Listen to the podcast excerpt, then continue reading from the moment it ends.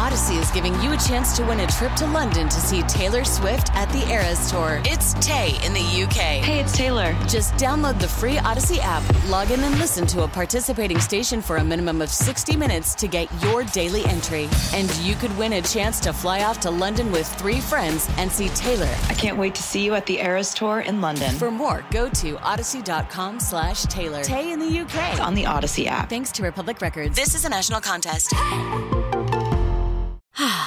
Spring is a time of renewal, so why not refresh your home with a little help from Blinds.com? We make getting custom window treatments a minor project with major impact. Choose from premium blinds, shades, and shutters. We even have options for your patio, too. Blinds.com invented a better way to shop for custom window treatments. There's no pushy salespeople in your home or inflated showroom prices. Our design experts can help you find the perfect window treatments on your schedule. We'll even send free samples directly to you. Plus, we can handle the measuring and installation for you. Unlimited window treatments installed for just one low cost. And with Blinds.com, you'll always get transparent pricing, no hidden fees. Our free shipping and 100% satisfaction guarantee can put the spring back into your step and into your home, too. Shop Blinds.com right now and save up to 45%. Up to 45% off for a limited time at Blinds.com. Blinds.com. Rules and restrictions may apply.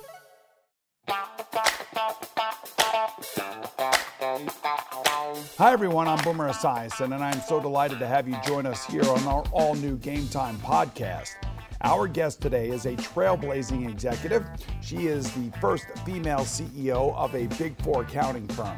And now she's leveraging that business expertise to help elevate the WNBA to the next level. We are honored to be joined by WNBA Commissioner Kathy Engelbert. Kathy, welcome to our Game Time podcast.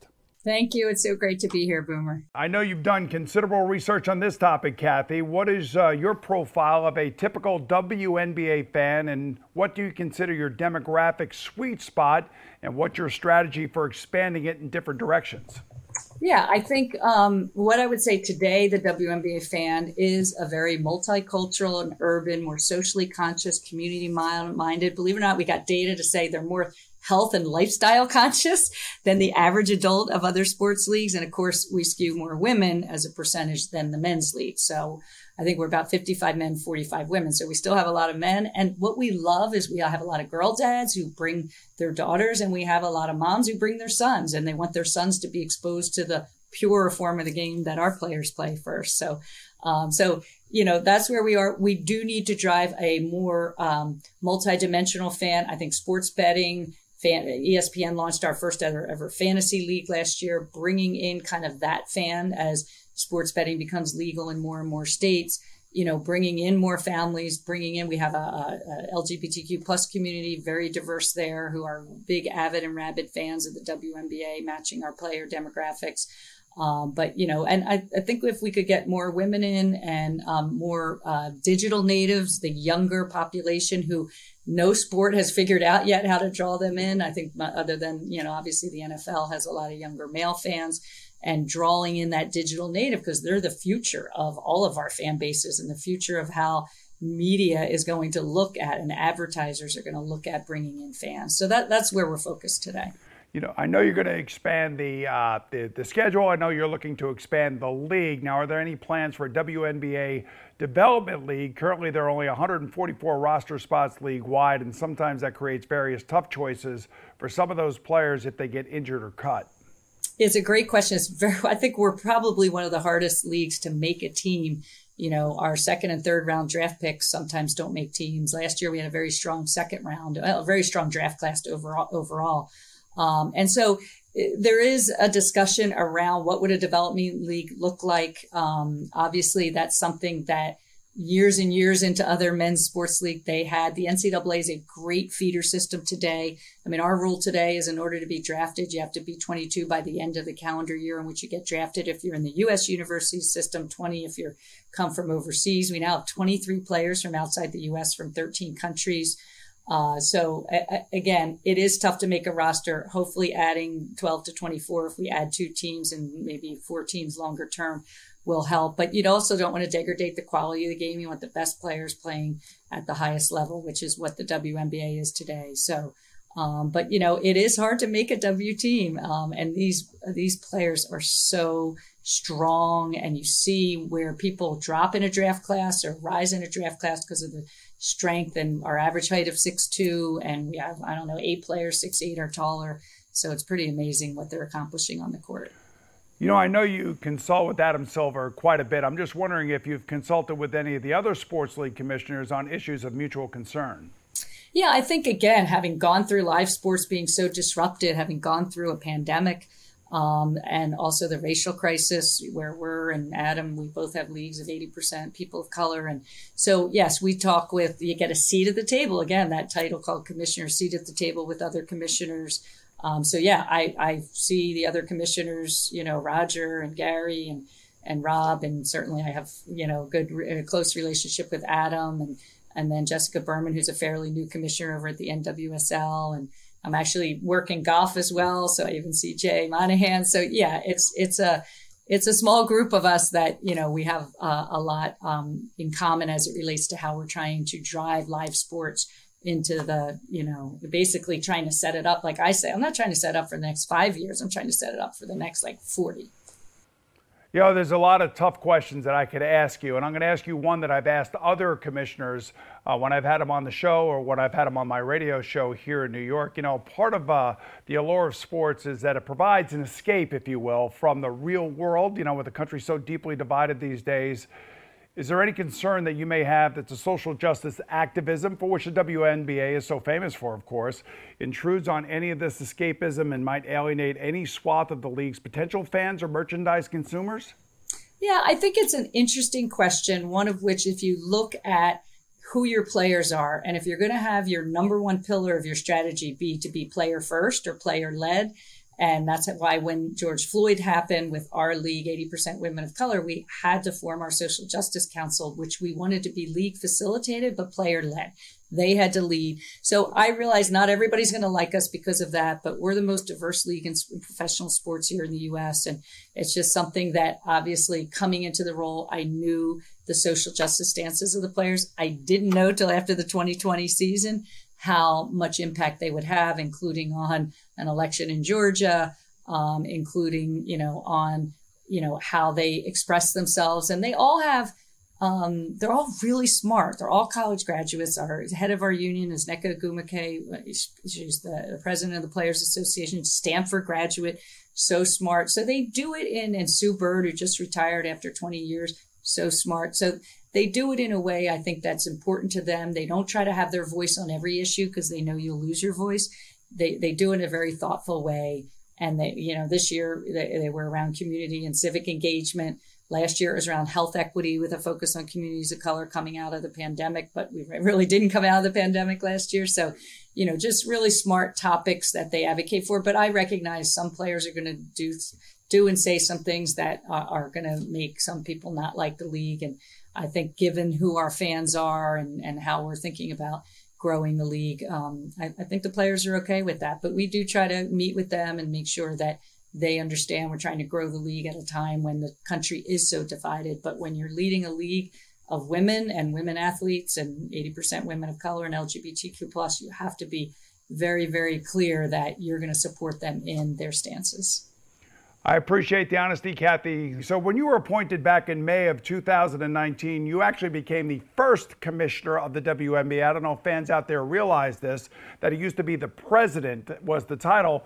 Why did league ownership switch that title from president to commissioner? It was actually Adam Silver, the commissioner of the NBA, who basically wanted to signal the WNBA is a legitimate sports media and entertainment property, and big sports leagues have commissioners. So it was quite progressive. I thought of Adam. I didn't. Everyone thinks I asked for it. I didn't, but Adam basically stepped up and and said, you know, we're, we're going to make you a commissioner. Which you know, a few months later, we hit the pandemic. There, I had a seat at the table with other commissioners, so uh, it was quite visionary too. And I'm thankful to Adam for that. No question. It comes with a lot of power for sure. The WNBA is coming off of what I would consider a very successful season. Very exciting, by the way. Competitive postseason as well. What are some of your metrics for the success of how they were met during the season? Well, we can't be any more pleased with the state of the league right now. Um, the the level of basketball that these 144 athletes are putting on the court, Boomer's amazing. We had our most watch season in 14 year, years, our most viewed playoffs in 20 years, our most viewed draft since 2004 when Diana Taurasi was drafted. So that tells you uh, that we've got a ton of momentum. And it's a little bit of boomer, this if you build it, they will come, which I know is a baseball analogy from Field of Dreams, but you know, being up nearly 50% in the number of nationally televised games. So again, the if you build it and people came and we're in the process of transforming the league, building household names, driving social media to drive more fans. I mean, ESPN has been such a great partner. They doubled the number of WNBA focused social posts and they got 1.1 billion impressions. And for the W, that's really good. So, and then on the court, I don't know if you followed us at all, but you know, we had all kinds of records on number of triple doubles in a season, three pointers made. Um, you know, we play eight minutes less than the men. We pay 40, not 48. And, you know, with a 24 second shot clock. So in my finance world, that's almost 20% less play. And, and the players are just putting an amazing product. According the Aces scored over 100 points many times and ended up winning the first championship in Las Vegas City history. So all good. And we expanded our playoffs and we're going to expand to a record 40 games per season this coming season. And we raised 75 million in capital in February. So uh, we're really on a good trajectory to now deploy that capital and growing our fan base, making it easier to be a fan and lots of other fun things coming you know what? You are really good with numbers, I can tell. So I know your background now. So there are reports, speaking of numbers, that this, uh, the league will soon announce expansion plans. Your office has uh, winnowed down the candidate cities from 100 to about 10. So, what are some of the key criteria needed to uh, get one of these cities a winning bid? Well, first, if you look at the cities that are interested, we look at, we did a huge data analysis before we even put out there that we were going to expand. We took 100 cities in the US and Canada and we said, you know, what does it look like from a psychographics, a demographics? Um, do they have good arena situation? Will can we find committed ownership groups? Do they have a good corporate sponsorship base locally? Um, and, and, so it really has shown that there's a lot of interest from a lot of cities. We're not going to rush into it though, Boomer. So I want to make sure we're transforming the league, you know, kind of changing the tires as we're going 80 miles per hour down the road. Um, and ideally, adding two teams by 25 or 26 would be perfect. Hopefully, we'll be in our next media deal. But we're also globalizing the game. So not only expansion from a number of teams, because there's no doubt we need more than 12 teams in the longest tenured women's professional sports league in the world. And we're the longest in the US. We're the longest tenured by double any other. No one else has reached 12 and we'll be in season 27 next, next spring. So, um, but we're also trying to globalize the game. We announced we're going to do our first ever preseason game in Canada. I'd love to do. The NBA has been great with their global games. I'd love to do something in Europe, EMEA, uh, longer term Asia and Africa. A lot of our players have uh, roots in Africa, so lots to do there. And we already are covered in so many countries, in 207 countries and territories, I think. So there's a great appetite for women's basketball. We just have to get it um, exposure. All right, we're just getting warmed up with Kathy Engelbert as she's getting warmed up as commissioner. So when we come back, we're going to reveal some of the early sources of her competitiveness and creativity when game time continues right after this.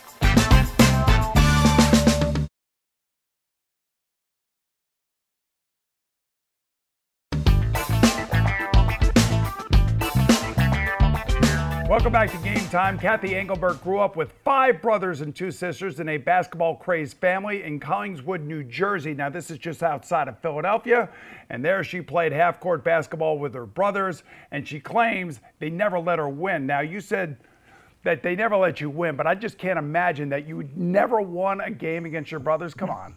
Well, I was, you know, I was the fifth of eight, and there were three older brothers, so I was the fourth in every sport: wiffle ball, soccer, street hockey. They put me in goal and basketball, certainly. And a lot of people don't know this. My father was drafted into the NBA in 1957 by the Detroit Pistons. He had played his college ball at St. Joe's University, one of the big five, under Dr. Jack Ramsay, now Naismith Hall of Fame coach. So we kind of all had basketball in our DNA. And yeah, every once in a while the brothers would let me win, but it was more I got paired, which brother I got paired with uh, against the others. We played a lot of two on two basketball. You know, interestingly enough, I don't know if people realize this about you, but you were actually recruited to Lehigh to play lacrosse. And then you walked on to the women's basketball team where you played for Hall of Fame coach Muffet McGraw, who later won two national championships at Notre Dame. So, what did you learn from her? Well, it was amazing. So I walked on to, I saw a poster. This is back pre digital and social days, a poster on campus saying tryouts for the women's basketball team. And I walked on, and Muffet tells the story now. She almost cut me the first day of tryouts um, because she thought I was a cheerleader, by the way. So, um, so, anyway, I said, Muffet, if you would have cut me, I never would be the commissioner of the WNBA. So thank you for not cutting me. But um, learned so much from Muffet. She was a first year coach, so she didn't recruit anybody that year. Um, the team was terrible, and by my senior year, we were 24 and four. So it's no surprise she went on to be an iconic one of the greatest coaches I think in the history of the women's game um, at this, you know, and an advocate for young girls, women, role model. Um, and I was pretty shy as a freshman, so she taught me a lot of stuff, including, you know, greatness starts with fundamentals, and it was about practice. And you know, now I took that into my business world to say, like, be your best in ordinary moments, because then you'll be great in extraordinary ones. And you know that as a professional athlete, you have to be your best in ordinary moments because then, when, like in my world, when you're on the foul line, fourth quarter, and you're down one and you're shooting two, you're exhausted, you know, that muscle memory will kick in and you're going to make those foul shots to win the game. So, um, and my dad threw me in the backyard a few times to, uh, to practice some foul shots yeah. too. So, uh, but Muffet was, was great. Um, Coach McGraw, again, I mean, she, she, we have so many Notre Dame players now playing in the WNBA because of her leadership and her driving them to national championships. You know, you are armed with a degree in accounting, and then you joined this big four accounting firm, Deloitte. Back then, more than 90% of the firm's partners were men.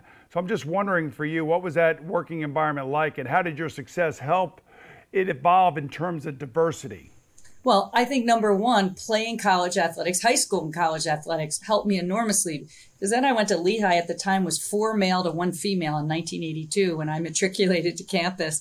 And then I graduated, and as you just said, I think it was 93% male leaders at the time, 7% women. So you know and my mom used to say you know you're going to do fine growing up in this male dominated world because you grew up alongside five of them right with the brothers so yeah. um, but look it, it was um, deloitte had a great apprenticeship model a great culture we had a ceo back in 19, early 90s who had two daughters who said like they didn't work for the firm but he said like i want them to have equal opportunity and we're losing women when they get to 30 35 years old so i was just part of a great culture um, to be able to raise two children balance it all and have a career like I had and, and really, and worked really hard. I always said work hard, play hard. Um, and, you know, when I started out, like someone told me, I, w- I actually went to Lehigh as a computer science major because that's what my dad did. And, and then, you know, I had to take an electrical engineering course, Boomer. And I'm like, yeah, that's not for me. And so someone said, there's this thing in the business school called accounting. I had no idea what it was. And they said, it's the language of business and you'll definitely get a job because there was these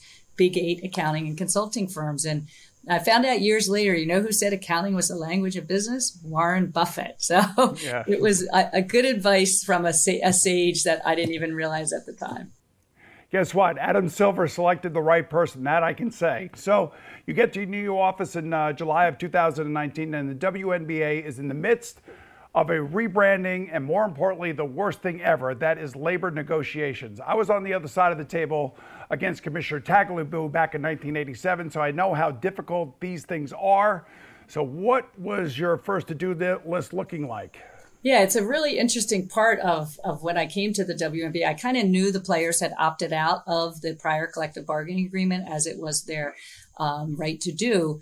But I didn't have any idea that the trust level was broken with the players. And um, and I didn't know any of the players. I didn't know any of the owners. And I came in and four days into the job, boomer, someone said, You're getting on a flight to Las Vegas to be in your first four hour collective bargaining meeting. Whoa. Didn't know the lawyers, didn't, you know, you know, you sit across the table and and you know, the one thing I had led a firm of 100,000 people and we did a lot of culture change and transformation, but now I'm in a league of 144 players and that are unionized and I didn't, we didn't have a union workforce at Deloitte. So it's kind of like, okay, how's this going to work? So I went out there and I did what I now recommend to every you know new leader in a role is I listened a lot because I didn't want them to assume that I knew everything because I ran such a big firm um, and I listened. Um, I listened to both sides and then kind of came out and huddled with the, the attorneys and said, here's the things that are important to me that I think are really important to the players.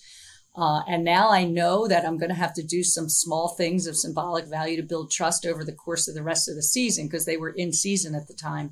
I had joined, you know, a little over halfway through the season. And so we did a few things, tweaked a few things that the players kind of gained a little bit of trust so that we got a very progressive collective bargaining agreement done, tripled the pay of the top players. Player can now make up to $700,000 for that four and a half months of work. We're not where we don't want to be compared to the men's leagues that are 75, 100, mm. 110 years old, but we're making enormous project and we're chipping away at building an economic model to fund higher player pay and benefits and everything you know that over the years i'm a big studier of history boomer and 40 years into the nba guess what their finals were on tape delay and yes. they didn't have the superstars household names. And you know what came along? A big rivalry out of the NCAA, and it was Larry Bird and Magic Johnson. And then that kind of then led to the Jordan era era with Nike and Jordan and marketing, and then obviously big media deals, and then obviously Shaq, Kobe, now LeBron, Steph, etc. So really like a lot of lessons in there, packed in yeah. in there around how to build rivalries, compelling content. Now, obviously, content is king, but the media landscape is shifting enormously. So, kind of like coming in, having to do collective bargaining helped me actually build some trust so that when we hit the pandemic, the players were like, all right, I was trying to convince everybody, including my own team, we can do this. This is a hmm. seminal moment for this league. We have to survive. We have to have that competitive season. We have to keep our players safe. And um, you build that trust through the collective bargaining process, which, you know, we concluded that collective bargaining mid January of 2020. And then March, the pandemic, obviously, uh, the NBA shut down the sports world. So, you know, it's all kind of looking back now, it was all kind of a whirlwind, but um, glad we had a season and, and essentially, I think, saved the league. You know, it was uh, Pete Rozelle who came up with the Super Bowl, which was a genius marketing ploy. And then it was David Stern who did exactly what you said took Magic and Larry, took those players to another level, and built a trust with them, which has got to be the hardest thing I would think to do for an outsider like yourself. Definitely, but I think I had a little cred because I played for Muffet and I played Division One college basketball. A little cred there, so I actually did a 12 city tour when I first started and went to every team and met with the players, whether it was at center court in their shoot around or in the locker room, and and just I think I had a, I was a little credentialized, I'll say, um, because I had played. But yeah, I can imagine if you didn't play, I, I'm sure they looked at me you know, uh, differently. But, you know, again, we, I mean, the players are putting such a great product on the court. And I assessed when I came in, do we have to change the game? No, because our strategy sits on the foundation called the game, the brand, the brand with the rebrand and the logo woman and the orange hoodie that Kobe wore and became famous for, and then that horrible accident with he and those young girls, and and so you know, kind of that that those pieces were the strength of of the league, and then we needed to drive trust with the players and our stakeholders called the owners and the media and then make it easier to be a fan so i put in a very simple three pronged strategy sitting on the foundation of the game and the brand which was very very strong the WNBA is in good hand, folks. Next up, we're going to find out what the commissioner has in store for her league and for you, the fans, in the upcoming season and beyond.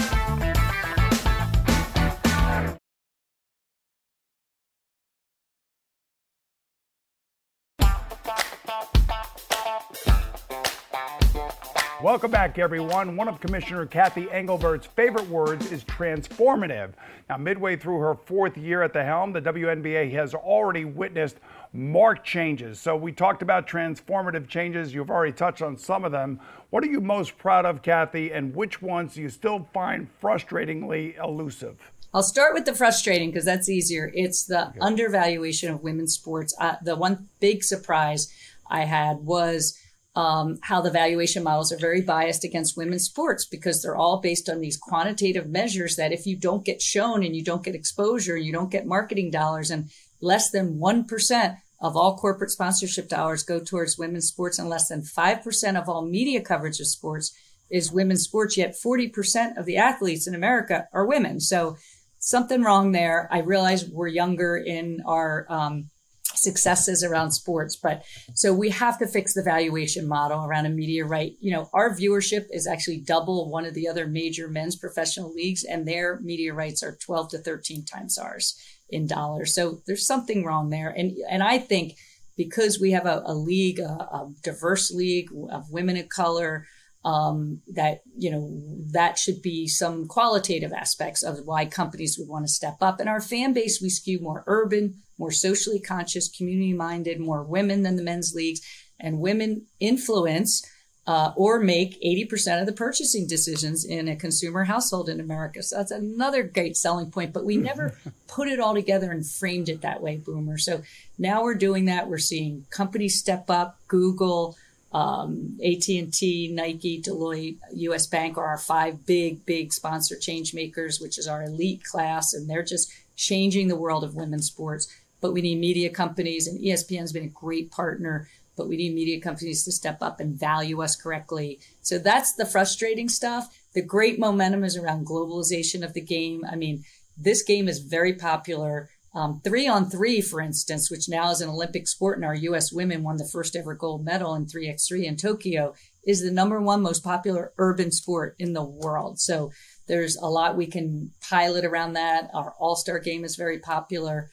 Um, I think, again, Chicago winning last year, first ever win for the Sky, the Aces winning this year. The, the, we were able to pack them in after two tough COVID years and having the break for the Olympics last year in 2021. So again, there's a lot to fix, but we're also investing in our digital products. We're actually hiring people. So we raised that capital earlier this year, but you need human capital, not just financial capital. So we're hiring engineers. I hired a chief growth officer just to focus on that, hiring, um, you know, digital products expertise, social media. So we, we're really building a team now that when I came in, I was used to having 100,000 people with lots of capability. And now we're building a team to totally take the lead to the next level. So um, lots, lots of investment. Uh, we have this great investor group that stepped up in addition to the NBA teams as well as the WNBA independent owners and just in a really good place to drive that to the next level. And and one of the things I'm most proud of is the benefits and the money now we're paying the players. It's not it's not where it needs to be but we're chipping away at it. And we're, for instance, going to pay 10 players in the off season to stay here in the U.S. and market the league. We're going to pay $1.5 million to those players. Uh, we also have a half million dollar prize pool for our in season competition. Um, we we made a 50% increase in our bonus pool money for the playoffs. So we're just chipping away slowly. Rome wasn't built in a day, but um, we're making a lot of progress. It's, it's not built in a day, but you are expanding the schedule. You're going from 36 games to 40 games, which means there's more product, which I would imagine means even bigger future media right deals. That's right. And if you expand to more cities and you globalize the game, there's more eyes on it more opportunity for companies to step up and media rights to be valued. Um, you know, kind of level set um, the quantitative part of that uh, valuation because I, I, really think, you know, again, it's about back when Adam hired me, we are a legitimate sports media and entertainment property. We just don't get treated that way by the marketplace, by the ecosystem. So I think that's the change you're going to see, and you're seeing it in women's sports more broadly. And I think a rising tide lifts all boats, and and we hope to kind of lead the charge. Yeah, I kind of feel like that's starting to happen as I listen to you talk. As former CEO of Deloitte, Kathy, you're the perfect person to ask this. How do you fairly determine the value of a franchise, let alone an entire sports league? My New York Rangers have been valued at somewhere between two and three billion dollars. I don't know how that comes, uh, that number comes about, but how do you value the, these things? Well, one of the things is today, I think in some cases women's sports was valued on decades old spreadsheet models that are tailored to men's sports. And in those models, a lot of the things the companies are now supporting women's sports and athletes for, the diversity of women, the strong, strong stances in community, et cetera, aren't valued at all in those. So, so I think part of this is obviously eyeballs, viewership, exposure, compelling content. Those are all part of it, but also the reach to communities and diverse communities and urban communities that haven't been reached before should be factored into those. And, you know, when I was at Deloitte, I became a, a derivative financial instrument valuation specialist. So I know a little bit about valuation and the yeah. black box and the algorithms. So when I came in, I kind of stormed in and talked to some of the agencies that advise media companies and said, I want to see the financial models. They're not as easy as you think, and they differ by media company, and some value certain things more than others, but we're going to try to at least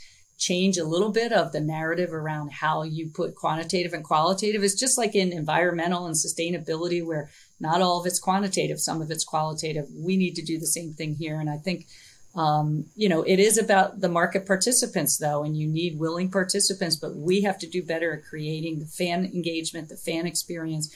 We have to do better at taking care of our players and basically getting the exposure out there, building, marketing, marketing, marketing those players into Man. household names and create compelling rivalries because that's why people watch. That's why people watched you, you know, on on the field. So um, it's really important to do that, and I think we're again making progress, not where we need to be. You know, I think I know the answer to this question because I can tell you have a lot of, of energy. I'm just wondering how you manage to coach your daughter's middle school travel basketball team for five years, folks, and on top of all of that, still have a professional career and you know ascend all the way up to CEO one of my favorite things I did was coach. It was one of the hardest things I did, coach middle school travel basketball girls. When the girls would be twirling their hair and going over to the other gym to watch the boys in the middle of practice, by the way. But what it did was it set for me, all those girls now, you know, I was, I didn't know it at the time, but I was a role model for them that I could have children and coach and play. But I was very transparent with the people I was working uh, with If I needed to leave at five or six o'clock to coach a practice, you know, I'm not saving lives. So, you know, and then I'll be back online. Technology allows us to be a lot more flexible, including today. Um, but you know, I and I I was very transparent with my client that I was on at the time, a big pharmaceutical company, and they actually the men who I was dealing with there said, "Thank you for being so honest about what you were doing because." I want to coach my son's little league team or go to my daughter's dance recital or this. And I didn't think I could do it until you said, this is what you're doing. So it is about being a role model, especially as a working mom, trying to juggle a lot. It's not always perfect. I tell women we're perfectionists. It's not always perfect. It's not linear. When your kids are young and they're toddlers, they cling to your leg when you leave for work. When they're teenagers, you come home, they don't even look at you. So you just have to, you have to like adjust the way you're working and the quantity and quality of of what you're doing. And I always called it, everybody calls it work life balance. And because we're perfectionists, it's like you'll never have the balance. You'll never be happy. I called it work life integration. I integrated my kids, I brought them to work some weekends when I had to work during our busiest time. Then I would go off and coach a basketball game. So I am so glad I did it. I almost didn't do it because it was in the busiest time of year so glad because then I got to know the sports parents. I got to know the other girls, and they some of them went on to play in college, and now they're like, I was coached by the commissioner of the WNBA, even though I was long from being the commissioner way back when I coached them. You know, great advice, Cathy, and thanks so much for joining us today. I'm Boomer Esiason. We'll see you again real soon right here on Game Time with Harvard men's hockey head coach Ted Donato.